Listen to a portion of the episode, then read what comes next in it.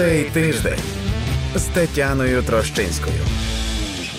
Вітаю всіх! Це цей тиждень на громадському радіо. Ви дивитеся нас зараз на нашому ютуб-каналі і не забудьте підписатися, бо точно знаю, що поки не нагадаю, то ніхто не підпишеться. Та хоча це дуже така проста е, дія, і мені здається, що вона свідчить в тому числі і до повагу до е, про повагу до громадського радіо, яке намагається вам давати інформацію, аналітику і таку якісну, я би сказала. Це перший момент. Другий момент ви можете слухати нас на нашому сайті громадське.радіо і так само слухати на ем у Києві і на інших ФМ-ках, де є громадське радіо. Євген Магда поруч зі мною, політолог, директор інституту світової політики. Пане Євгене, вітаю вас. Добрий вечір, слава Україні. Героям слава.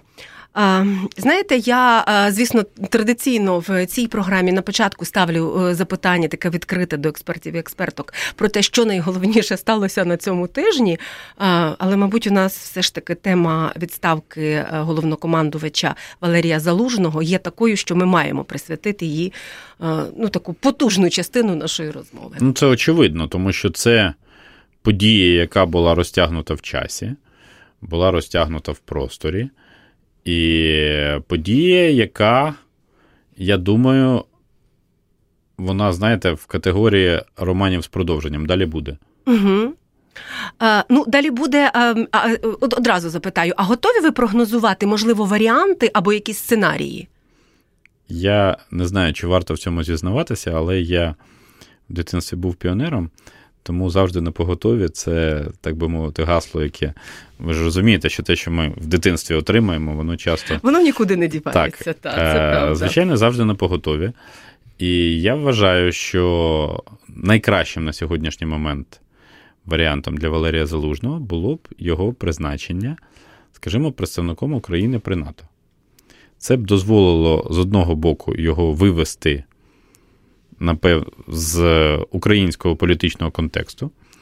Бо у нас е, ті, хто не перебувають безпосередньо в Україні, вони не завжди можуть, ну, навіть якщо сильно хочуть, як, наприклад, Арестович, достукатись до наших громадян, але вони, ну, якщо вони за кордоном, то дуже важко достукатись. Ну, при всіх особливостях. А по-друге, це б дозволило підвищити українську суб'єктність. Тому що Залужний би в такому разі, так чи інакше, транслював би український досвід, який у нього ну, за майже два роки інтенсивних бойових дій, він, очевидно, є. І йому є що розповісти нашим західним колегам. Це, на мій погляд, достатньо унікальна можливість. Е, Я не виключаю, що будуть ще нові відставки, перестановки, і там, можливо, в цій ситуації е, опиниться наприклад, нинішній начальник Генерального штабу Сергій Шаптала. Угу. Але е, я думаю, що е, Валерій Залужний за його все-таки невеликої медійності, бо я можу так легко пригадати тільки три публікації за майже 700 днів і один брифінг. Це небагато. Е, він все-таки в світі ну, асоціюється з успіхом українських збройних сил у протидії російській агресії.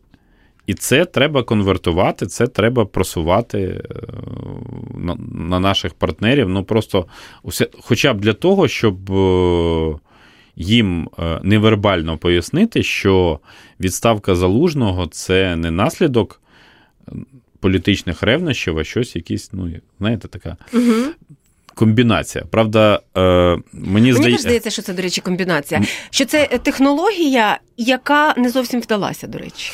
Мені здається, що люди. Е, які задумували цю комбінацію, вони знають занадто мало значень слова комбінація. Вони зосередились на чомусь іншому, мережевному. А тут треба було е, діяти малою кров'ю єдиним ударом, суто інформаційно. Але я припускаю, ну угу. ми ж е, опираємось на думку інсайдерів, які е, там говорили спочатку 29 січня, що є так би. Перша спроба відправити Ні, спочатку Володимир Ар'єв. Це було ще так, раніше. Ще в листопаді. Так, так.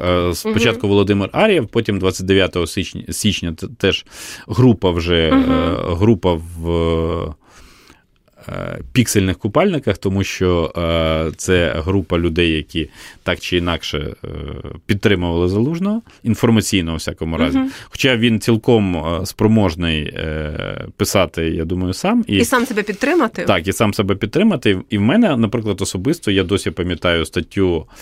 Вересня 22-го року, коли Залужний і Забродський генерали українські написали про те, що навіть тактичний ядерний удар з боку Росії не припинить і не зламає української волі до І це було так. так, і це була осінь 22-го року в Укрінформі. Так. І, здається, її мали би пам'ятати всі е, причетні, включно з офісом президента України, а особливо комунікаційним блоком офісу президента. Справа в тому, що.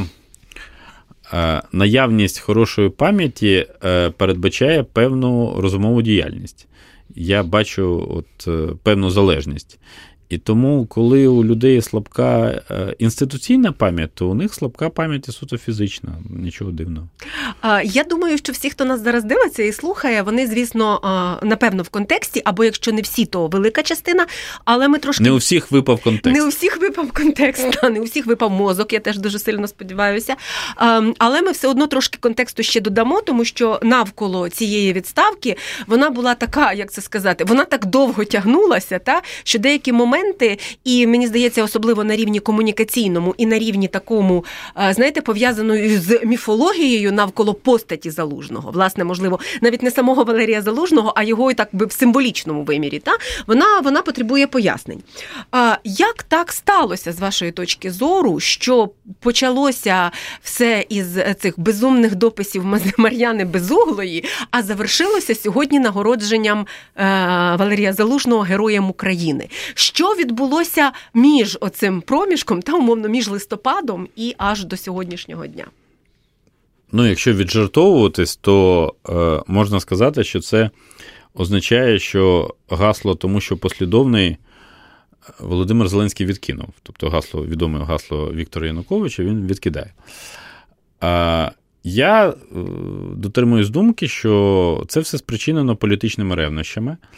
І в такий спосіб е, команда Зеленського, і я не вірю, що це здійснено без санкцій самого президента, вирішила позбавитись конкурента і е, в такий спосіб показати, що вони можуть кого завгодно відправити в політичному сенсі, ну, скажімо так, на лаву запасних. Угу. А, Я не знаю, чому жодним е, даруйте. Е, я використаю все-таки російське, е, російську версію ні ухом, ні рилом, е, не було, скажімо, скомуніковано версію про те, що залужний просто виснажений. Ну, я думаю, ми можемо тільки уявити собі ступінь його виснаженості, так. в тому числі і психологічною, ну, тому що від, відповідати за те, що відбувається з майже мільйоном людей в безпосередньому сенсі відповідати, це дуже велике навантаження. Але у нас вирішили це не комунікувати. У нас вирішили там обурюватися його кандидатською дисертацією, навалювати на нього там якісь всякі... брехні, ледь да, про алкоголізм е, і так далі. Навалювати всяке інформаційне угу. лайно і все так. таке інше. Ну, е, це свідчить не про залужного, це свідчить про людей, які відправили його у відставку. І е, відповідно ми отримали, я думаю, людину з більш міцними позиціями е, рейтинговими, ніж вони були раніше. І я не вважаю, що команда Зеленського вирішила свою проблему. По-перше, у нас зараз ніхто не знає, коли будуть наступні вибори. Я розумію, що в президентській команді нервують з приводу того, що вони після 20 травня, коли стукне 5 років відомому поцілунку Володимира Зеленського в Лисину Євгена Кошового, вони будуть відчувати якийсь психологічний тиск, що вже закінчилась президентська каденція, і так би мовити, прагнути нових поцілунків. Так можна ж викликати кошового ще раз поцілувати, і це буде символічне продовження, так би мовити, каденції. На жаль, чи на щастя, навіть в офісно-президентській республіці, якою на сьогоднішній момент є Україна, в такий спосіб продовжити легітимно повноваження президента неможливо. Але е, просто е, мені здається, що Зеленський не розуміє, що черга людей, які хочуть цілувати президентську пантофлю, чи пантофлю керівника його офісу, вона все-таки е, зменшується і, е, на щастя, не природнім шляхом, не тому, що люди там гинуть, їдуть. Просто е, люди, люди це все бачать, і якщо в них є розумова діяльність, то вони усвідомлюють, що це просто небезпечно. У нас є зараз слухач на зв'язку. Пане Євгене, візьміть, будь ласка, навушники. Іван, якщо я не помиляюсь, та але ви представитеся, вітаємо вас. Ми ви в ефірі. Хорошо. Пане Євгене, доброго вечора. Добрий вечір. Ну, е, тут ви експериментуєте, тобто робите експертні висновки, призначення, призначення. Е, будемо говорити таке, генерали із 78-х, 80-х років служили в армії. Обидва генерали. Що Заружний, що Сирський і багато інших, яких я знаю, і так далі. Е, вони бачили, як розвал, розвалювалася армія, е, нічого до чого не доклали. Е, як той самий Кузьмук ті снаряди крав і переправляв порох на Китай і продавав цю бронзу і так далі. Це ще було тоді. Зараз як продали танки у Францію, і до цього часу їх оборудують Т-72 прицілами і навідками. І переправляють на Росію. Про це ж ніхто не розкаже. Пане Іване, звідки у вас ця інформація? Е, я тут хочу. Ви кажете, що з 70-х років е, служили в армії. Ну, генерал 76-х генерал Залужний 73-го року народження. Якщо він в три три роки був в армії, то ну молодець. Я не до цього хотів сказати. Розумієте, я справа в тому, що ем, е, а помилився там просто не 70, а ну сільський з якого е, лейтенантом починав з Полтави. Я ж пам'ятаю, що таке. Ну не до цього розумієте. Сьогодні я слухав вашу членкиню комітету із е, оборони е, Верховної Ради, да, то вона сказала, що від перестановки до танків сума не зміняється. Тобто, що замінили е, залужного і став сирський, ніякої зміни не буде. Розумієте, uh-huh. тому що залужний не відповів за те, скільки він положив солдат під Бахмутом. О, Сирський не відповів за те, що він Іловайському котлі зробив. От то, що йому приписує, що да, він там у Харкові е, зробив операцію про звільнення і так далі. То солдати зробили. На ті е, дякуємо, на дякуємо, ті... дякуємо. Чесно кажучи, мені мені цей кут е, ну якби мають право люди висловлюватися, але зрозуміло, що зробили збройні сили в першу чергу. Звичайно, зрозуміло, що збройні сили а, зробили в першу чергу. Ні для кого не секрет, що залужний є лише одним з цілої когорти генералів, які постали як генерали, якщо хочете, отримали лампаси і зірки за 10 останніх років. І можна називати багато прізвищ. Абсолютно. Достатньо багато. І вони звучать, і е, тут вибір е, міг би бути великим. Я б хотів би тільки в форматі, ну, так би мовити, агітаційно-просвітницькому, якщо можна так сказати, застерегти наших слухачів, глядачів-слухачів, е, від того, щоб вони робили якісь висновки від закінчення певної, е, певного військового училища. Тому що, наскільки я розумію, що жоден український військовий, нинішній, ну, от, який має генеральські лампаси і погони, він е, не зможе уникнути гіпотетичного звинувачення в тому, що він закінчував училище ще в Радянському Союзі, наприклад. І е, чи від того, що він під час служби в армії, українській армії, наголошую, міг якось спілкуватися з представниками Росії. Я нагадаю, що до 2014 року на повен зріст попри помаранчеву революцію і попри все, ми тримали рівняння на Росію. Абсолютно. І я теж е, переконана, що е, жоден з генералів не може уникнути звинувачення, що він його, що він когось поклав, та положив під Бахмутом чи в будь-якому іншому місці людей під час повномасштабної війни, яка в принципі ну, ми ж не повинні перекладати фазі. на наших воєначальників відповідальність за російську агресію. За російську агресію. Тому я кажу, що мені цей кут е, розмови страшенно не подобається. І, чесно кажучи, оскільки ця програма авторська, то як не подобається, ну то вибачайте, так воно і буде. Але для балансу, щоб мене не звинуватили в тому, що я захищаю когось або не захищаю когось. От Євген Магда, коли йшов до нас на ефір, то одночасно з цим е, на Майдані почали збиратися люди, і їх там уже кілька десятків. І вони кричали: а я не буду повторювати, що вони кричали, але вони казали, що президент зробив не те, і що його треба там у відставку і так далі. І так далі. Я дослівно не цитую, але зміст такий. Як ви думаєте, пане Євгене? Е, і, і ще, до речі, от цікаво, от, наприклад, у Фейсбуці сьогодні чи там в інших соцмережах так само зустрічала, що от люди пишуть заклики. А чого ж ви, значить, так обурювалися відставці заложного? А тепер ви просто пишете честь генерали і не робите ніяких. Е, е, Інших дій для того, щоб там захистити, ну по-різному звучить залужного. Що ви думаєте, взагалі, от в напрямку, е, от я не знаю, розхитування чи ні? Цілком може бути розхитування. Е, Нам може це подобатися чи не подобатись, але Володимир Зеленський, як президент України, має юридичне право звільнити Валерія Залужного з його посади. Я знаю, що ще минулого тижня було подання вже від Рустема Умерова, що відповідним чином характеризує пана Умерова. А, І це, так би мовити, я думаю, для багатьох людей не секрет. Тобто, е, у нас є, ну там, е, як в демократичних країнах є право не виконувати злочинні накази, да? Але ж е, ну, я поки що не чув аргументованої критики з приводу злочинності наказу.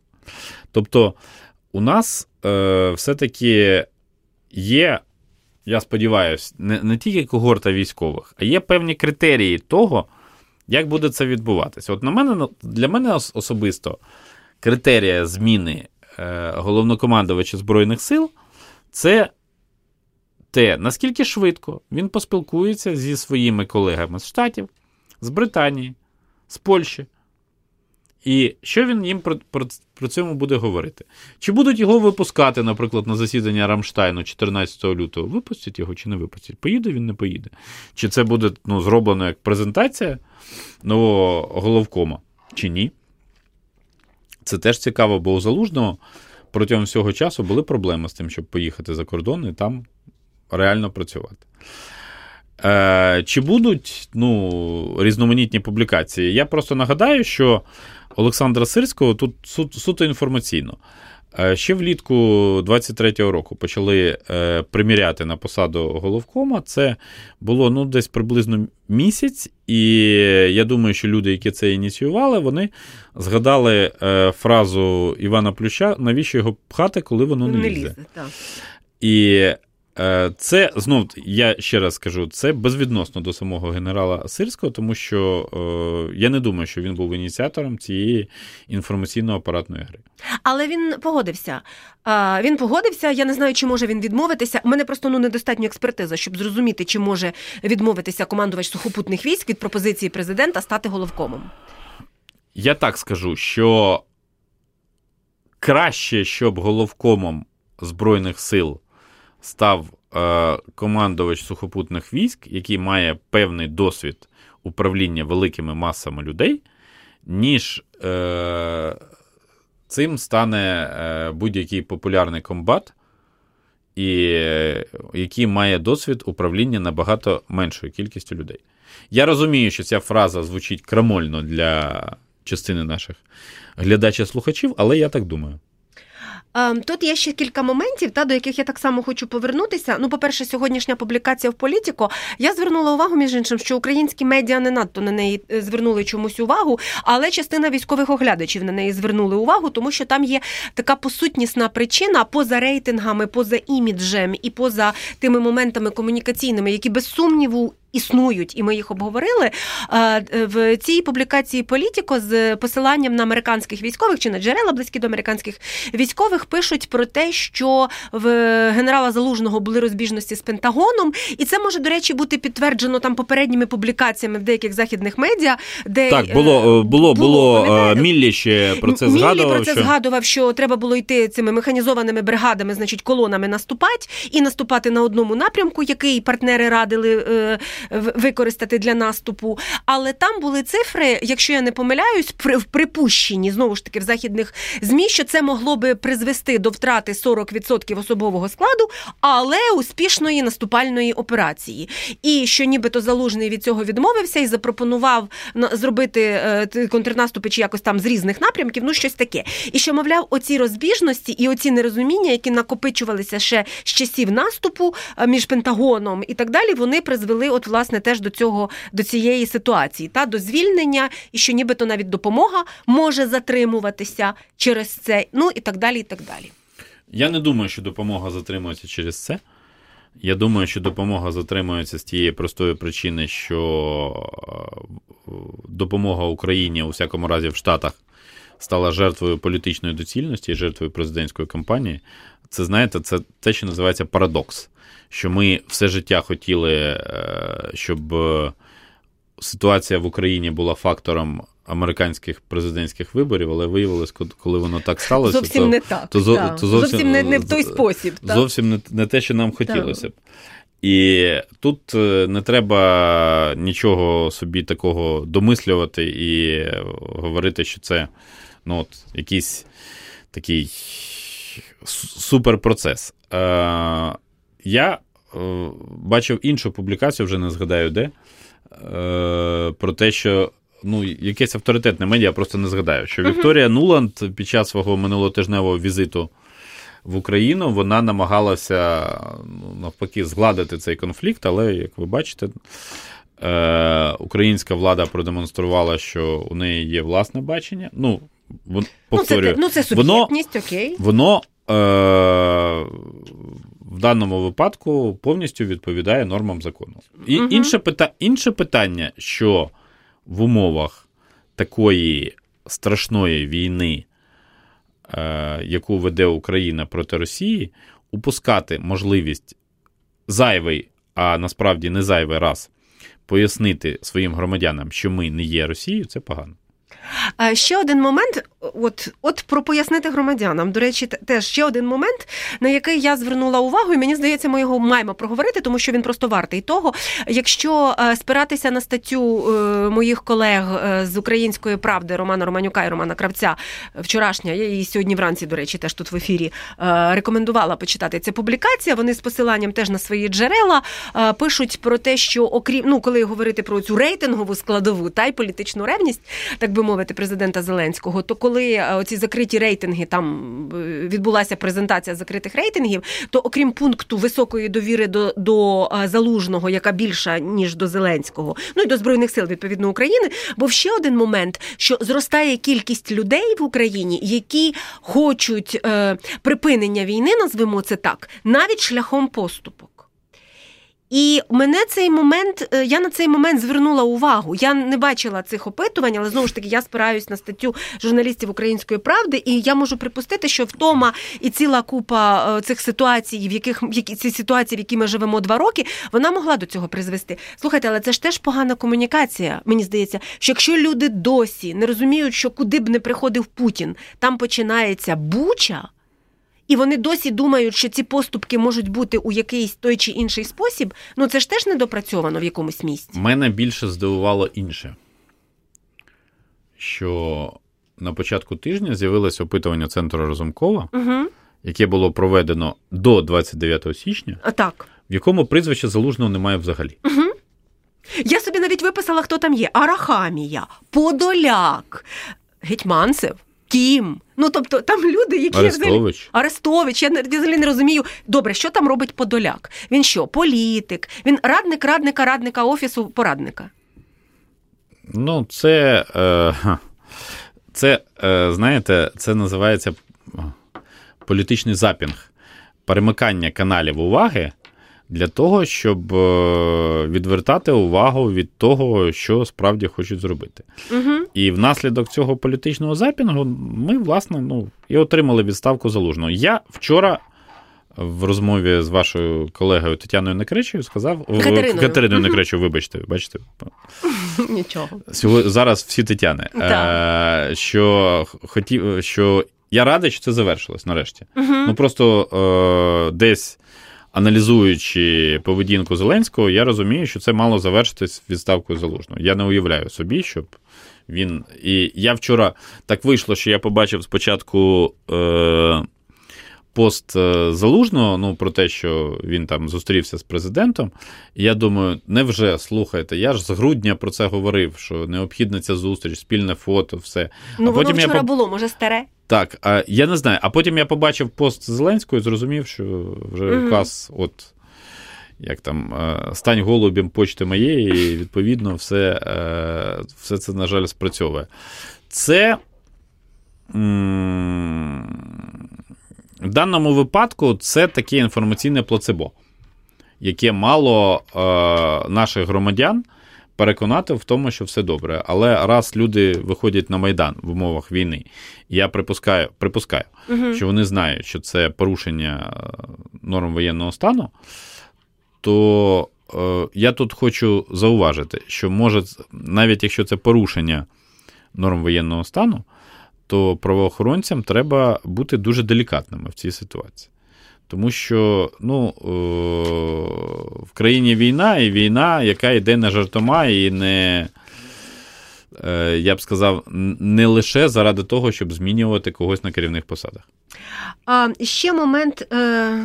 Пов'язаний теж і з відставкою, але він е, має ширший масштаб. В першому читанні на цьому тижні ухвалили е, законопроєкт про мобілізацію чи про посилення мобілізаційних заходів і так далі. І так далі. Я власне навіть не, не сам не про сам законопроєкт. Я про те, що протягом цього періоду, коли е, відбувалася відставка, не до відставка, знову відставка залужного, відбувалися ще з моєї точки зору спроби. Ну я вчора я процитую Арахамію, я цитувала в себе на Фейсбуці. Я просто не могла відійти від цієї фрази, тричі її перечитувала. Я розумію, що це пан Рахамія. Я я розумію, але все одно, Е, де він каже, що законопроєкт про мобілізацію, от вони ухвалили окей, але їм е, в першому читанні, але їм треба знайти баланс між інтересами військового командування, бізнесу і українських громадян. Тобто військове командування вирішило повоювати, випливає зі слів Арахамії, ні з того, ні з цього. І тут, значить, вони повинні знайти баланс, бо в інтересах українських громадян ніби щось інше. І це абсолютно дика ситуація, коли на військове командування, знову ж таки, або на збройні сили, візьмемо ширше, перекладається відповідальність за те, що потрібна мобілізація. Мобілізацію має оголошувати президент. Так. Це норма законодавства. Закон може відкориговувати Верховна Рада. Це теж правда. Але в мене постає логічне питання: хіба хтось оголошував про розпуск монобільшості, яка була створена в серпні е, 2019 року? Ні. Я не пам'ятаю. Ні. Ну, голосування інколи показують, що вона там десь. Ні, ну голосування Так, таке, можуть. так. е, Ви ж розумієте, що вони можуть вільне, показувати во- та, так. вони ж це ж Але е, тобто, ми ж розуміємо, що парламентарії мають в цих умовах, в умовах, коли така об'єктивна. Ну, ну як вам сказати, вони ж не можуть бути депутатами тільки коли в країні більш-менш добре йде велике будівництво і конверти з кешем приходять. Часом треба послужити батьківщині, коли Такий президент не може бути тільки президентом добрих новин. Ну, поки він намагається, у нього є така ілюзія, що він може бути досі президентом добрих новин, попри те, що вже значний період, я б сказав, кілька місяців можливостей е, виїжджати виключно на добрих новинах технічно нема. Нема від слова взагалі. Е, Я не знаю, а от ви вірите, вірите, це теж погане слово до аналітика. Добре, що показує ваш аналіз? Е, Оця спотворена картинка, та, про яку, е, про яку, наприклад, говорило те саме дослідження слідства інфо, так, оці моніторинги, де усі, хто не так, хто не так щось каже, називаються порохоботами, або дає оце узагальнене аналітичне поняття порохобот, якщо не подобається щось, що там робить офіс президента, про те, що все добре, насправді не так добре. Тобто, чи е, що показує ваш аналіз, чи має президент повну картину? Чи можливо йому там кажуть, що насправді все не так, як е, пишуть погані люди і говорять в ефірах? Ви знаєте, пані Тетяна, я е, цього тижня проходив військово лікарську комісію, угу. тому слово аналізи в мене викликає двозначно.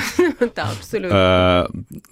Якщо говорити політично, то е, мені здається, що Володимир Зеленський перебуває в дуже теплій ванні і прав... Ваніллю. і право підливати туди теплу водичку має дуже обмежене коло людей.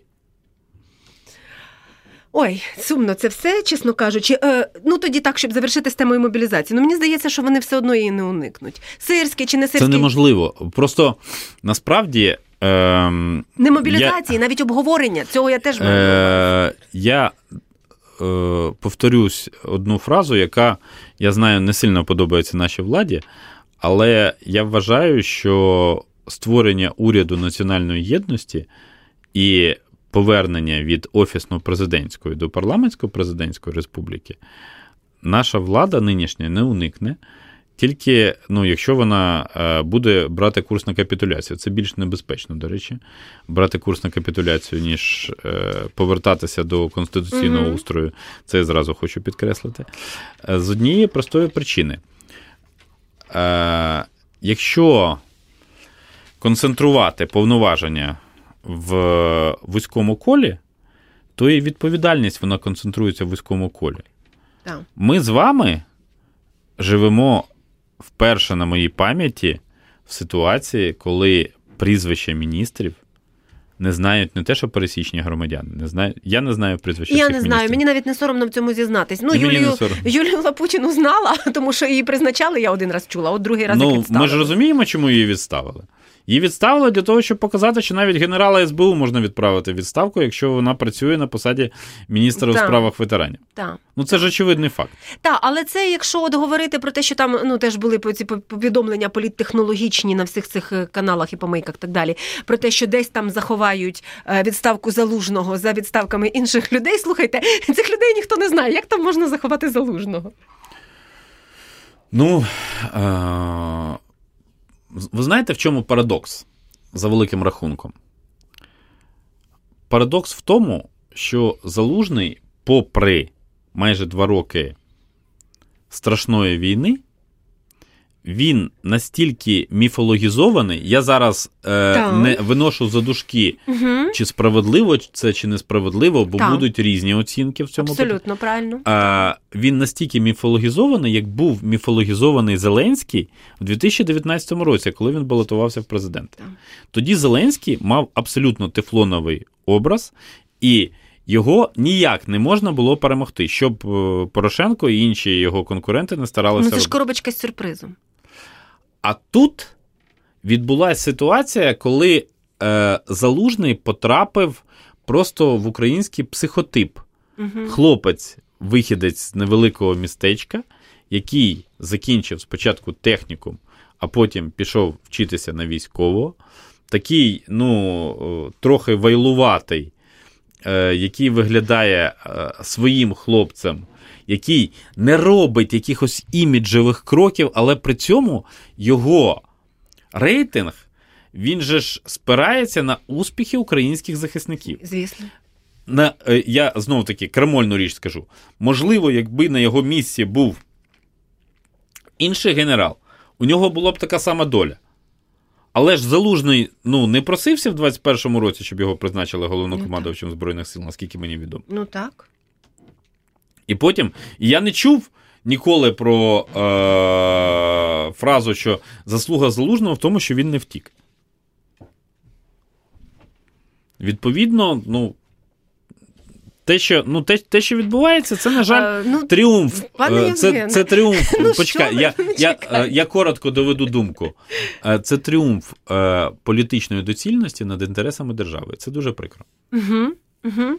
А а президент Зеленський, власне, ну не втік, він перевершив наші очікування. Треба теж віддати йому належне. Так, звичайно. Ну він він теж не втік, це правда. Тобто, так, так, це так. очевидно реальність. Тобто, і але е, знаєте, в чому в чому проблема? В тому, що Зеленський зразка березня 22-го року був е, набагато більш адекватним ситуації, ніж Зеленський зразка лютого 24-го року. Так. А публічного визнання, повертаючись до питання про мобілізацію, публічного визнання, що війна буде тривати довго, і ми маємо до цього готуватися, і ми будемо робити непопулярні кроки, я поки що від представників нашої влади вголос, на жаль, не чув. Може, я щось опустив. Ну я теж не чула відстежую, тобто ну робота ж зобов'язує, тому так, не чула. А, 18.44, я дивлюся, у нас 13 хвилин до завершення. Я ще хотіла геть зовсім коротесенько, з вашого дозволу, е, одну внутрішню нашу важливу тему захопити, і перейдемо до Такера Карлсона. Це без сумніву, прям цікаво, теж мені здається. Ем, власне, про що хотіла сказати? Після розслідування е, просто багато говорили, тому теж аудиторія, я думаю, в контексті е, розслідування Дениса Бігуса і слідства інфо стеження ж за ними. І е, от яка така знакова подія, з моєї точки зору, як журналістки цього тижня відбулася, це зустріч послів Великої Сімки з головою служби безпеки Василем Малюком. Та? Тому що наскільки я пригадую, з часів. Втечі Януковича посли Великої Сімки з питань свободи слова і не тиску на журналістів в Україні не зустрічалися із е, представниками влади такого рівня. Ну, тобто не бачили вони таких е, негативних сигналів, та можливо, от і загрози демократії, свободі слова і так далі. Це ну це просто вражаючі речі, як до цього можна було довести. По-перше, можливо, вони хотіли привітати малюка з річницею перебування на посаді голови можливо. СБУ. Це раз. Але перед цим була зустріч все таки з журналістами. Так, звичайно. Ні. Ну е, розумієте, у нас же е, є е, певна, ну, як сказати, діхотомія, що коли е, нам треба запроваджувати гіпотетично військову цензуру, і, ну, наприклад, закривати чи обмежувати функціонування е, анонімних телеграм-каналів, то не можна, бо ми демократична держава. А коли е, три десятки е, працівників ДЗНД, які е, часто в просторіччі називають політичною жандармерією, угу. е, стежать за. Розумієте, якби це були хтось інші ну, ще е, якийсь інший напрям. А тут ну, просто е, представники е, департаменту, який має захищати нас державність, вони стежать за представниками четвертої влади. Тобто для для послів Великої Сімки це абсолютно скандальна ситуація. Так, так. І, звичайно, ну я думаю, що Василь Малюк пережив певну кількість неприємних моментів. Але ну, знову таки ні для кого не секрет. Я не думаю, що він саме він був ініціатором цього процесу стежень. Ну, але відмовився чи не відмовився, цього ми не знаємо, але можемо припустити, що очевидно мав знати. Е, Такер Карлсон, екс-ведучий Fox News. Е, ну, людина з дуже дивними, як на мене, поглядами.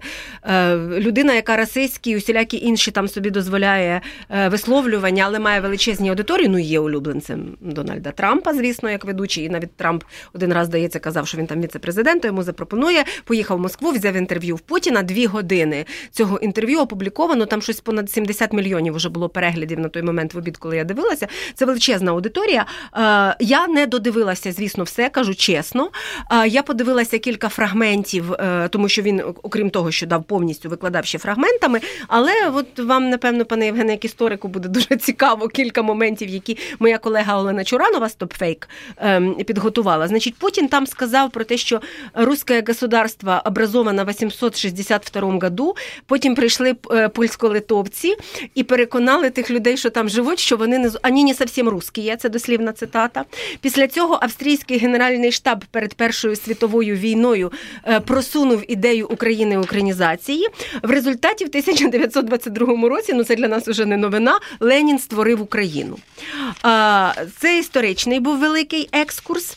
Далі він сказав, що е, нацисти націоналісти почали війну в 2024 році, і ціль Путіна зупинити цю війну в 2014 році. Та е, далі він сказав дослівно: ні, ми починали цю війну в 22 году. Зараз вони намагаються її зупинити говорити. Абсолютно відкрито прозвучало те, що вони не досягнули своєї цілі СВО. Знову ж таки, він її називав СВО. Ну і що ціль денацифікація. Тобто, все це дві години значить, звучить на майданчику Такера Карлсона, е, включно з тим, що Сполучені Штати е, не повинні бути зацікавлені в допомозі, бо це не ваша війна, і так далі. Що відбулося е, от внаслідок, внаслідок цього всього? Я думаю, що це е, був такий інформаційний speed dating, так? Е, коли е, я не готовий зараз, ну, бо в мене просто елементарно нема доказів, що там Такер Карлсон отримав купу грошей. Я я цього не виключаю, але напевно це сказати неможливо угу. станом на сьогодні. Тобто, Карлсон туди приїхав для того, щоб е, збільшити власну суб'єктність інформаційну. Бо це перша за майже два роки зустріч Путіна віч навіч. З 19-го року є, от да, я бачила навіть за, за 5 років да, да. з представником західного медіа. Тобто, ну ясно, що е, Такер Карлсон як людина, не тому, що його вигнали з Fox News, а тому, що який ну дійсно е, такий кондовий такий трампіст, угу. він е, відповідним чином. Хоче, шукає, шукає собі місце, і він діє в інформаційному фарватері Дональда Трампа. Абсолютно. А Путін, ну, знаєте, знаєте, що найстрашніше? Що за ці дві години Путін не сказав нічого нового. Ні, це ні, все було. В мене причепився цей мем, фраза кучми, це вже було. Тобто, це вже було. Ну, я вже втомився так. від е, згадок про австрійськ, австро-угорський генштаб і все інше. Абсолютно. Так. І Рюріка, який не туди пішов своїм походом. Ну, Рюрік, це ще е, це ще може якийсь відносний ефект новизни, але те, що Ленін придумав е, Україну, ну, це та, все. Ну та. Ленін вже в 22-му році був в такому стані, коли він нічого вже не міг придумати. Абсолютно, фотографії навіть є. Можна І подивитись. тут, е, ну. Я не роз... ну, я розумію логіку Путіна, що він намагався зайти на західну аудиторію, і це все. ну, Е, я просто навіть читаю окремих е, російських підлабузників кремлівських, і вони там ну, пишуть е, про те, що ну, це просто історична подія, що Звісно. Такер Карлсон просто перевернув світовий порядок. І ну, і тепер, ну, я так розумію, що тепер на Потамак Рівер будуть рости виключно російські березки. Американська демократія ніколи не буде такою, як була досі. Так. Але.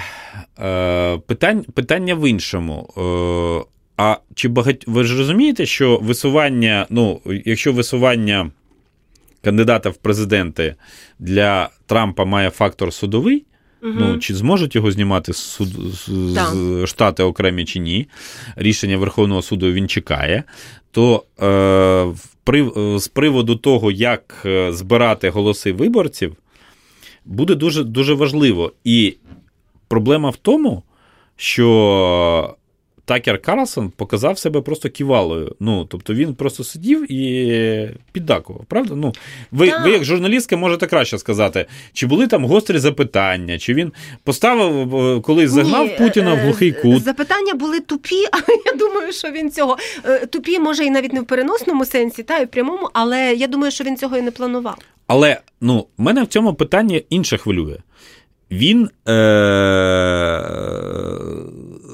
сказав, що хоче записати інтерв'ю з Володимиром Зеленським Так. кілька днів тому.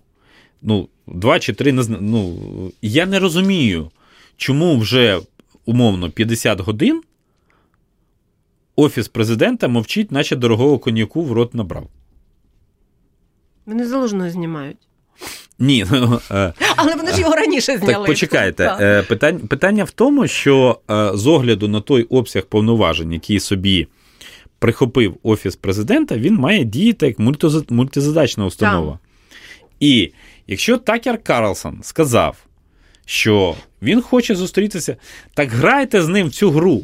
Ну, це ж... А, а що б ви запропонували? Е, я можу пропонувати багато, вони все одно не послухають. Але е, ну давайте. Ну, ми можемо пограти з вами так, все одно в цього. Давай, Давайте, ну, по-перше, сказати: так, нам це цікаво. Давайте е, будемо обговорювати локації. Угу. От у нас є такі і такі варіанти. Кривий ріг, звідки родом Володимир Зеленський, Авдіївка, де зараз ідуть запеклі бої, але ми вам можемо гарантувати безпеку. Гостомель, де були затяті бої, чи Буча, де ви можете подивитися на братські могили місцевих мешканців, яких вбили російські окупанти. Далі, формат. Путін у вас йшов в запису, це очевидно. А ми готові говорити в прямому ефірі. Наш президент готовий говорити в прямому ефірі. А ви готові з ним говорити в прямому ефірі? Коло питань. Ну, розумієте, е, це я б не хотів, щоб це звучало неповагою до Такера Карлсона як представника медіа, ну, в дану, але він має бути, е, знаєте, стіною, біля якої вчаться грати у великий теніс. Просто об нього треба бити інформаційним м'ячиком. Ну, і не давати. Такер Карлсон медіа точно не представляє. Він представляє себе і своїх прихильників. Е, ну, з огляду на той обсяг е, фоловерів, і А однозначно, так. він, Він е, величезний майданчик. Так, він, е, ну, в принципі, він сам сам людина інформаційна Він- людина оркестру. Так, він людина оркестр, Тому е, тре- треба з ним грати в це. Ну, Мгм. розумієте, а ми, е, ми е, просто. В офісі президента, очевидно, вирішили, що ви- якщо вони не будуть подавати ознак життя, то Такер Карлсон вирішив, що тут всі, всі померли, і Путін таки досягнув свого. Насправді, е, я думаю, що все дещо інакше. Що він повернеться в Сполучені Штати і вмаже по, по Зеленському, ну більше ж нема по кому, правда? Ну, якщо Так. він Ні, він з же Росі- вмаже по Байдену. Йому ще цікаво вмазати по Байдену. А, ну, е, я думаю, що одне іншому не заважає в даному випадку, ну тому що Україна найбільший реципієнт американської Так. військової допомоги І як ви минулого сказали, року. точно фактор виборів. А я е, просто е, проблема Такера Карлсона в тому, що е, як будуть обирати напарника для Трампа, якщо він дуже схожий на Трампа. От чому ви ж розумієте, що віце-президент має ну, підтягувати Так. тих, хто коливається, тих, хто. Ну, а, а він, він просто сидів і кивав перед е, Путіним. Ну, де, Але в мене було де- враження, що це завдання. поїхати, його- покивати. де його морально-вольові якості? А, В Такера Карлсона, ну можливо, він їх загубив під час своєї видатної журналістської кар'єри. І ну, як варіант, те, що ми готові, ну, те, що ми, тобто ми, Володимир Зеленський, готові давати інтерв'ю Fox News, ця ідея в когось іншого сьогодні звучала, я чесно зізнаю, Мгм. що я, я її запозичив, просто не можу пригадати в кого. Так, я теж її, до речі, Але- там. Як, ну, просто що ми готові говорити з республіканським середовищем, Угу. як варіант. Але при цьому, ну, знаєте, якщо ми готові говорити з республіканським середовищем, то треба було не спрямовувати дві делегації на чолі з Андрієм Єрмаком е, до Сполучених Штатів, а треба було включати туди представників влади і опозиції. Це було б набагато більш переконливо. Ем, Дякую вам. Євген Магда, політолог, директор Інституту світової політики, був сьогодні з нами. Це програма цей тиждень. Я Тетяна Трещинська. Дякую всій команді за е, допомогу в підготовці цієї програми. Ну і чесно кажучи, ж е, мушу нагадати: не, не забудьте підписатися на Ютуб канал Громадського радіо. Дякую, пане Євгене. Дякую. Слухайте, думайте. Цей тиждень з Тетяною Трощинською.